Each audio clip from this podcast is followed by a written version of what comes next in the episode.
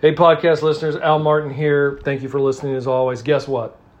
Mr. Steve Templeton, the producer, their steady producer, always in all the time, thinks he has to take vacation. See how this works? The audacity of vacation. Whatever. Anyway, so this week we're going to have a replay, but the good news is it's a great replay until Steve comes back and decides to be all in all the time again. Anyway, Steve, have a good vacation. We'll see you when you return. You're listening to Making Data Simple, where we make the world of data effortless, relevant, and yes, even fun.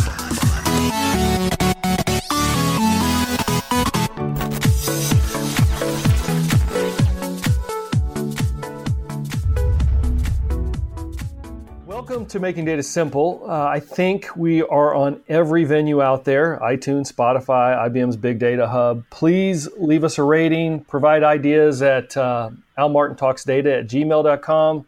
Uh, please follow me on Twitter at amartin underscore V. And yes, that V stands for the fifth. Believe it or not, I, am the fifth. Uh, it gets me into all kinds of trouble when I'm trying to get on a flight. People don't get what the fifth is. Henry VIII would have had a hell of a time flying, I can tell you. And speaking of Henry VIII, I have somebody from the UK, from Britain. My, he is Mr. Joe Pavitt. He's a master inventor, emerging technology specialist for, with IBM Research in, in, in Hursley.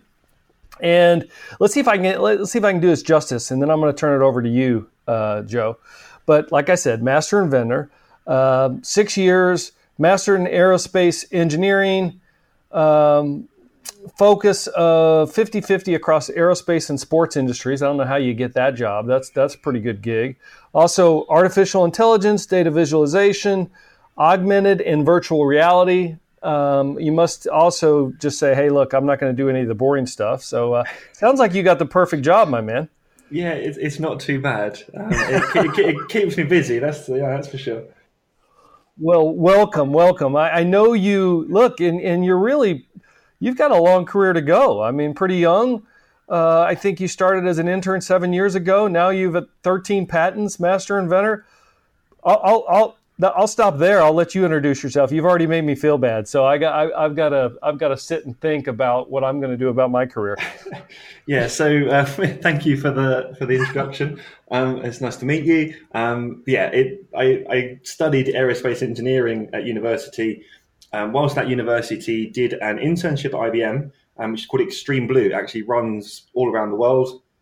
Um, and in, in IBM Europe, they kind of have this big competition across all the different countries. It runs every year. Um, I did it in 2012, um, and at the end of that was was offered a, a full time job back at IBM. So I finished my masters um, and then came and joined IBM. And after about a year, 18 months in IBM, joined IBM Research and have been involved in a whole range of different technologies. I'm very fortunate that I kind of get to play as for a living. So um, any cool new ideas I come up with, um, get the freedom to go and explore them, work with clients across varying industries. Um, but given my background in aerospace, that's kind of where I, I started my my interest and, and work. Um, done work with the likes of NASA, the International Space Station, um, and then I've made the natural transition into sports. Um, so uh, yeah, that's been another passion of mine for for as long as I can remember. So um, I'm fortunate enough that IBM do a lot of work in the sports industry, um, and, and, particularly over the last 18 months or so. Um, that's really where I've started to explore the use of data, um, conversational interfaces um, in and around data in sports. So, what sports are you passionate about? So, I got brought up playing rugby, football, or soccer, I guess I should say, apologies, um, and, uh, and cricket. Um, when I was about 11, I started playing a lot of basketball um, as well. So I was playing competitively at, at, county level, or kind of the equivalent of state level, I guess, um, for basketball throughout my secondary school. Um, high school, I'm going to have to keep doing the English to US translations, aren't I? Um, no, and no, so, uh, and so, yeah, so that's the the general path. So I got brought up in and around sports a lot, um, and yeah, like I say, fortunate enough now that I get to get to live that for a living, do that for a living. Sorry. So you can be a jock and a nerd at the same time. That's fantastic. That, that, yeah. Oh, very much so. Um, yeah, definitely. And that was very much my reputation at school as well. a, a, jock nerd, huh? Yeah, hey, well, exactly. You must have been fighting off uh, uh, the women or something because uh, they would love that. They, you're going to be rich and uh, you can play sports. it's all good. Well, I'm happy so, married uh, now. Happy married now. so you did well. All right, very good, very good. So, um, so let's have a discussion, just like we're at a bar. Speaking of bar, I got to tell you, uh, I, I, well, let, let me ask you this: if, if, we're sitting at the bar right now, what what drink of choice do, do you have in your hand right now? So that's an interesting question because I actually don't drink alcohol. Oh, that's because you're a sports guy. You're drinking and, chocolate and, milk. honestly, it actually is. Yeah, um, I I got into the habit when I was in my teens. Um, I would I would very rarely ever drink because I was playing stupid amounts of hours of sports a week, um, and and playing each of them at quite decent levels. So drinking was just never really an option. Um, and I just got into the habit and went off to university, and even then, kind of just carried on in that same path. And it'd be such a big deal for me now to start drinking. Like even when I got married, everyone was like, "Oh, you got to have champagne on your wedding day," and I can't, I can't exactly tell the story that the, the, the day I started drinking was the day I got married. So um, yeah, it's uh, it's something that never really happened actually. Well, so then what do you have in your hand then? You got a tea? What? I know, but probably just a Coke or a, a, soft drink of some kind. Nothing too, um, nothing too fancy, well, really. Soft, a soft drink is not exactly healthy. No, that's true. That is true. But I was allowed soft drinks, so uh, it was the alcohol that was a bit of a no go early on. All right, fair enough. So you drink your soft drink. You can have a Coke or something in your hand. oh yeah, you, I'm you gonna, feel I'm free gonna, to drink away. Go I'm yeah, gonna yeah. go with an IPA. And oh, hey, yeah. if I'm if I'm in England, I'm probably going to go with a pull beer too. I, I, you know we we call those warm beers over here. I love them. Some people don't. I think they're great. Oh yeah, very popular. anyway, uh, all good. You know, by the way, see the difference between you and I is I'd show up at football practice. The coach would look at me. I'd be sweating profusely. He'd go, "You're dehydrated, aren't you?" I'd say, just, I'll be fine. Just, I'm just. Give me 5 minutes. a lot of water. Yeah. he was usually right too. All right. Hey, look, you've got 13 patents. Uh, is that correct, or you've got even more now? Yeah, I think it's probably even more now. Actually, I think I'm probably in the region of the high teens, uh, somewhere, somewhere in that ballpark. So, give me an example of a couple of the patents that you found that are most significant or that you're most proud of uh, it's interesting. So I've got pretty good, a few few different reasons. Um, one of the approaches that I like to take when inventing or, or coming up with new ideas is um, this approach that I call called what annoys you. So just live your life as in very conscious of things that annoy you. Um, and annoyingly, you can't patent solutions to people, but um, technical problems you can solve. So anything that annoys you technically, I always just write it down on a post-it note um, and maybe once a week or once every other week, I will just bring those ideas together. We have a group of us um, based in the UK that will meet up and discuss the things that have annoyed us and what technical solutions can we find to, to solve those problems. And it, it's very similar to actually now how I take that approach in the work that I do down data visualization or data analysis. It's you really want to try and provide a seamless experience in, in every, anything and everything you do and that's mm-hmm. what's actually led to a lot of my patents. So I've had patents in and around just making something as simple as email a little bit easier to use. Um, particularly, I think I've got one uh, focused in and around being caught in an email like reply all thread that you don't want to be involved in. Um, so it will automatically just um, you can hit a button and it will just exclude you unless you're mentioned or a topic of interest that you actually care about gets brought up again, and then you can get automatically looped back in. Um, I've got a lot around augmented reality. So a lot around user interaction of augmented reality. Um, and how that can be improved and become more seamless. It's something that, especially when augmented reality kind of really first came to the to the public market a few years ago, um, was quite a quite a lot of friction in that. So that's something I've actually researched and, and done a lot of work in. Dude, it, it sounds like you're just playing all day and, and you, are not you're not wrong. To be fair, um, I've somehow managed to convince someone to pay me for it as well, so it's quite good. Yeah, I, I guess so. So, how do you define success then? Though, uh, that's a, oh, that's hard. Um, how do I define success? Customer feedback, as cheesy as it sounds for me, like I always do something with the user in mind, or trying to basically, I want someone to turn around and go, "Oh man, that's cool." Like that that that has helped me or that is just just generally that's cool um, i want to be able to be on that frontier of technology I grew up like addicted to sci-fi and all that kind of thing, right? It's technology is a really, really powerful um, tool to, to change lives. As grand and as cheesy as that sounds, I, I genuinely believe that. Um, and a lot of the opportunities that I've been fortunate enough to have at IBM uh, enable me to to make that impact. And, and whether that's on the scale of um, just on a football team scale, which is you know no doubt what will come up in discussion later on, um, or soccer team, um, all the way up to things like um, improving the recovery after a natural disaster, um, and initiatives like IBM have done with Call for Code that I've been involved in in the past. So um, any of those kind of scales of improvements we can make on people's lives is, is what I'm in it for. Well, look, uh, if anything you can do to rid myself of the enormous amount of email, I would be greatly appreciated. I, am very surprised there aren't more patents around email. You know, a ton of machine learning, automated redirection of of, of notes, etc. Because it's just it's still when it comes down to it, it's still a, a, bunch of stuff in the inbox that comes in for the most part. I mean, they bettered it some, but I, I think there's yeah. a lot more work we can do there.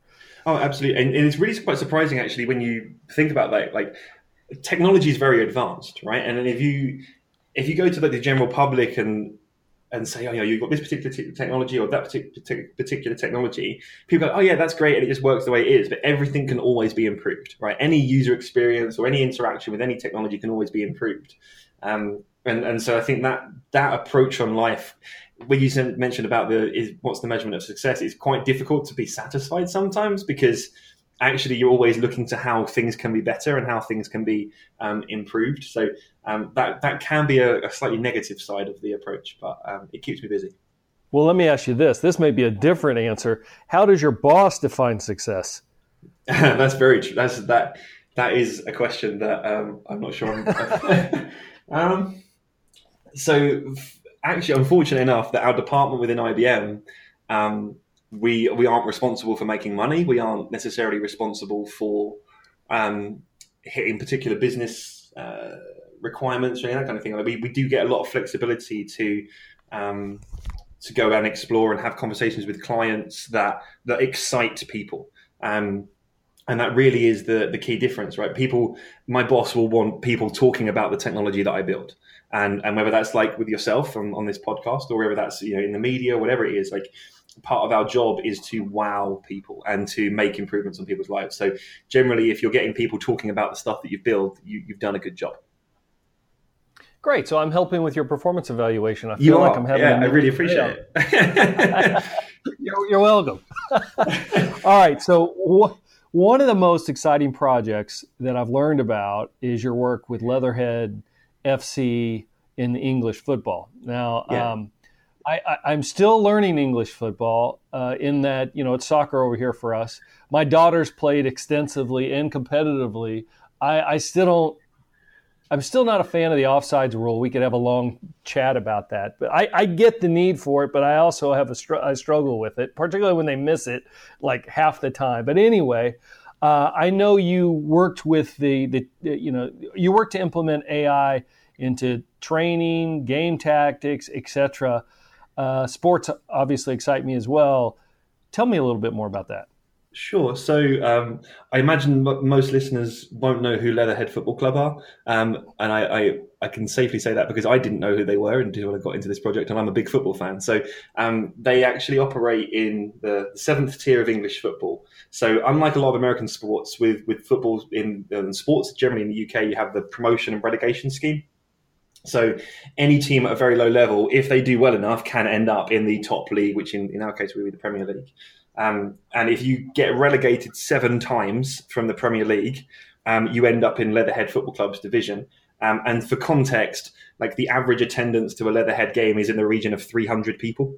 Um, their their budget was actually one of the lowest in the league um, and very very low in comparison to any other sports that you you consider in, in America or anything like that. So um, they were really up against it, and the work that we actually did was how could we use IBM Watson and, and AI in, in, general to assist a club like that in their performance?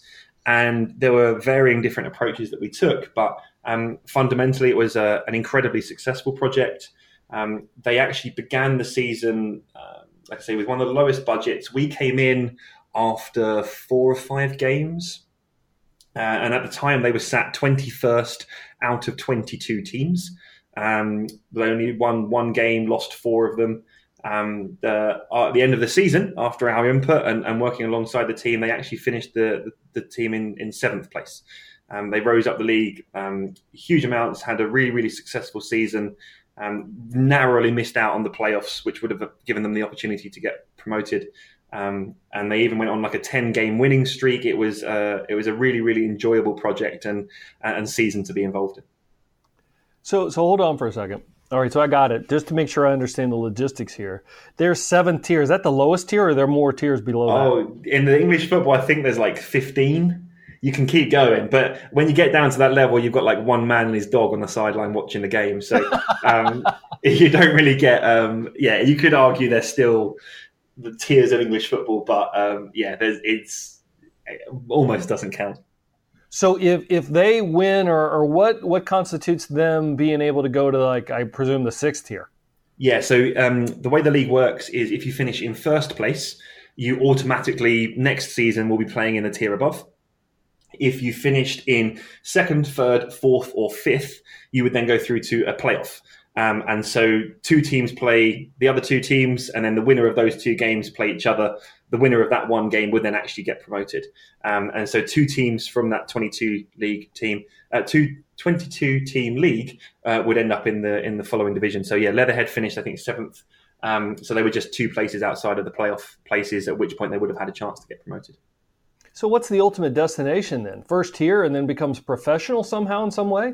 Yeah, so the, they are actually semi professional. So, um, at Leatherhead, most of them are shop assistants, they're plumbers, they're builders, they're students.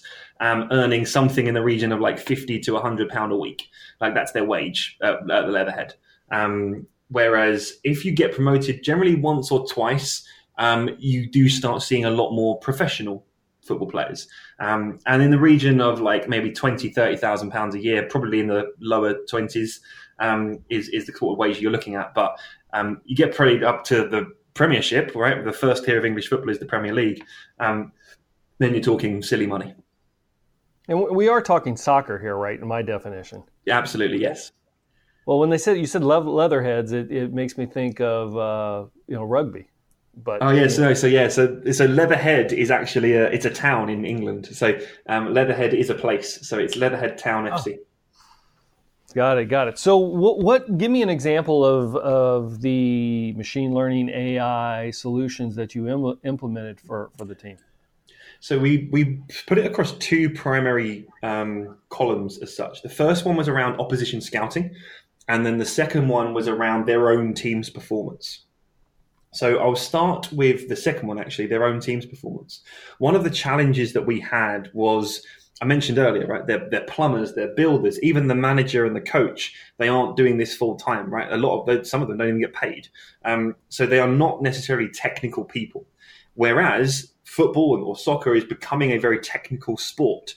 Um, I'm very much following a lot of the American sports in in that um, regard, with you know uh, NFL and, the NBA very much in, in advance in terms of the analysis that they will do.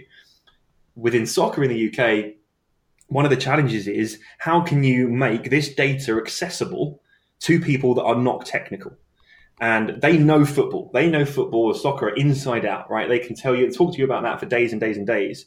But what they don't understand is how to create a graph in Excel or create a graph in whatever analysis software you want to use or be able to do filtering on that particular data. So the, the bridge that we made was utilizing IBM Watson, the staff, and originally we designed this for the coaches. Um, the coaches could go in and ask a question to Watson. For example, um, or a query to Watson. So, for example, how do we best attack against a particular team? Like, how do we play when we play a particular formation? Do we score more goals down the left wing or the right wing? Um, which particular players are most influential in my team? All of those kind of questions could be asked by the coach, who doesn't then need to have technical knowledge, he just needs to have football knowledge. And then Watson assistant and IBM Watson would be able to then go in and process that language understand the intent of their language and go, here is the data that I think best represents the answer to your question.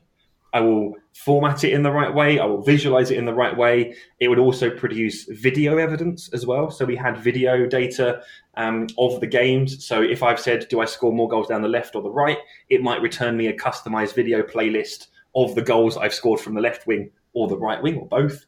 Um, but the idea was, and the, like I say, the title of this podcast is is ideal. It is making data simple. It's making it accessible. It's making it easy to understand for people that are not technical.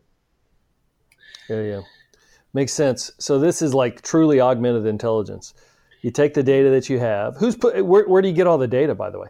So we actually worked with, with the the base event data um, is actually produced by a company called Opta OPTA, who provide the fact that there was a tackle and there was a pass and there was a shot.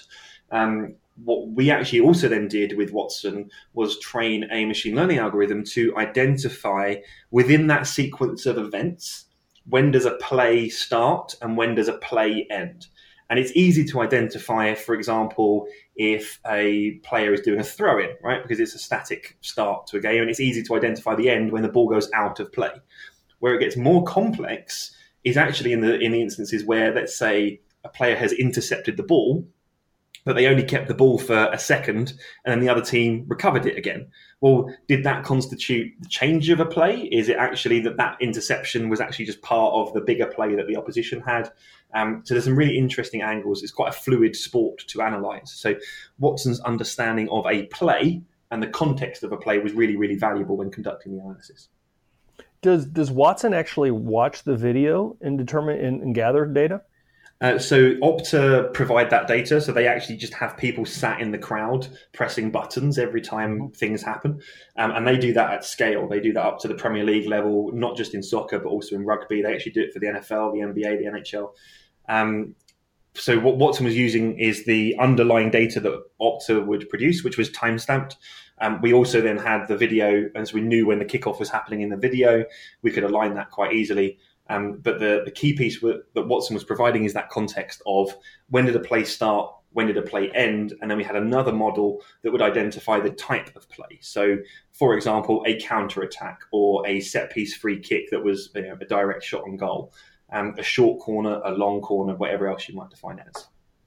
It seemed like there'd be a great opportunity for visual recognition to. Uh, alleviate the need for manual effort for those folks sitting in the uh, in the stands doing all this stuff though. I always finish with the lightning round. This is where we get to know you just a little bit. Okay. Uh, so what it, what a lightning round is is is as it states is just just to riddle off some quick answers. Doesn't have to go i mean like a uh, can be even one line answer. Going as, as far as you want but it's intended to be fast. That's all. Sure. So i got a few questions i want to ask you All right. The, the, first one's going to be a little longer, and then the rest ones will be shorter. Uh, given your your driving research, you're living the dream, as we already established. Walk me quickly through your day. What does your day look like? It varies on a day by day basis and a week by week basis, depending on what I'm working on. But um, I, I, any ideas that get thrown my way, any problems I see, any customers that approach me, um, my my job generally is to explore, innovate, create, invent, any of those buzzwords um, and and make something cool and emerging. How did you get to a master inventor so quickly? What has it been? Is it six years, really? Yeah. So um, yeah, I think I got that after about four or five years of, of being at IBM or after the internship. So I was really fortunate. I mentioned um, Extreme Blue as, a, as an internship, and I, I, can't speak highly enough of that internship at, at IBM. Um, they really encourage invention, innovation. It's a really intense 12 week summer internship. You get given a client um, and you just get told to go, right? The interns are in charge of that project. Um, and innovation is at its core. So in that environment, you, you generally thrive. And, and that really inspired me to push that same environment when I came back in my full time day job. Um, and, and not all of my patterns are related to my day job, actually, probably more often than they're not related. So that blue sky thinking, that time away from your desk to kind of go, what crazy imaginative thing can I come up with?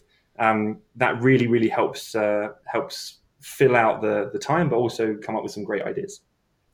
What are you most proud of uh, discounting family? Because we're all proud of family, but in professional life, what are you most proud of? The the fact that I get to say that I work on something that I love. As cheesy as that sounds, but that's that's I've like, I've been fortunate enough. It's a good answer. Hey, if you could interview, interview anybody from your, your life, living dead, who would it be and why? Oh, that's a question. Oh, my immediate answer that came to my head would be Elon Musk. Um, yeah. Okay. Why? Because he's crazy. He thinks out the box. um, I would love to just have a conversation and understand what goes on in his brain because I think he has a lot of good intentions, doesn't always go about them the right way, but has a lot of good intentions and is trying to make a real difference, particularly in the aerospace industry. Um, and so, yeah, to sit down and have a conversation with that guy, I'm also a big fan of Tesla and that kind of thing. So, yeah, I think he's doing some really cool things. Isn't, isn't that the way it goes, though? There's always a fine line of crazy, the line of distinction between crazy and genius is, oh, is absolutely. Absolutely. in fact, you got to be a little crazy to do some of this stuff. I look at the leaders in our in our world right now, and they all seem a little crazy to me. yeah, I don't. Yeah, I'm not sure how many of them are geniuses either, though. So um, I think they might sit on the, the the crazy side more than the genius side. So, what do you work towards in your free time? What do you do in your free time? I got to believe it's something sports, but I'm not going to give you the answer for you. But no, so I I, I do play sports. I play um, soccer and, and, basketball in my spare time. I actually do, I really enjoy um, animation. So a few years ago, it's something I've always been interested in, but never thought oh, I can just go and learn that. Um, I've got a few things like that that I, that I like to do, but animation is something that I really have picked up. So there's an open source software called Blender um, that I've kind of just self taught. Um, so I do 3D modeling, um, particularly like Star Wars vehicles and that kind of fun stuff, just because it's quite a nice inspiration um, that I really enjoy doing. So designing lightsabers and whatever else, and working eventually towards kind of doing full cinematic um, animations. Do you have the same 24 hour days that everybody else does? That's what I want. Um, I, I do, yes. Um, it's quite difficult to balance it all. Um, and it certainly goes in phases. Like the you know, the animation stuff, for example, I might not get to for a month or so, but then I'll blitz it for a week in the evenings when I'm not doing other things. So, um, yeah, it can certainly be a balancing act. How do you learn? Um, I actually, yeah, I I like learning from people. Um, but actually, more often than not now, well, Blender, for example, I've I've learned everything through YouTube. Um, the YouTube tutorial community on, on, for Blender is is phenomenal. Um, uh, things like um, technical solutions, I have to have a project. So if I'm learning a new piece of technology or a new language, I have to have a project in mind because I find that's my motivation. Um, I don't generally just like following a tutorial for a tutorial's sake. Um, I have to have an idea or, or something else that's generally sparked the reason why I'm trying to learn it. All right. So um, this is a case of would you rather this or that, aerospace or sports? Oh, I can't ask that. You got. You've got to. you've got to fall uh, over one side of the fence. Uh, uh, I would go generally sports. I think. All right, football or American football? Oh, football. Sorry. That's okay. We can have that debate later. Football or any of the other sports you mentioned? Oh, that's a good question. Um, to watch, I really enjoy rugby um, and football, but to play uh, basketball or football. Yeah, I would have similar answers. I, I have differ for what I like to watch from which I like to play. You yeah. know Star Trek? I do. Star Trek or Star Wars? Star Wars all day. all day long. All right. Well, Star Wars or any other any other sci-fi. Ooh, I'm, I'm a big Star. I, yeah, I do. I do quite enjoy Star Wars. To be fair, um, yeah, I think I would have to stick with Star Wars on that one. All right. Hey, Joe, this has been great. Like I said, I think I've got to maybe a third, maybe a little bit, maybe maybe a little bit over a third of the questions I had for you, but that's that's an indication of how interesting the discussion was. I appreciate you being here today. I know the viewership's gonna gonna love it. So uh, thank you. This is a. I hope you finish your tea. I, I had to finish two or three beers by now. This is great. Excellent. Thank you very much. It was really interesting. All right. Thank you all. And uh, again, for all the, you listeners, tell us how we're doing. Provide us ideas on almartintalksdata at gmail.com. And until next time, uh, we'll see you on the podcast. Later. Thanks for listening to the Making Data Simple podcast, where we make data fun. Be sure to visit IBMBigDataHub.com forward slash podcasts to access the show notes and uncover even more great episodes. Remember, the views expressed here are those of the host and its guests and do not necessarily represent the views of IBM. Until next time, over and out.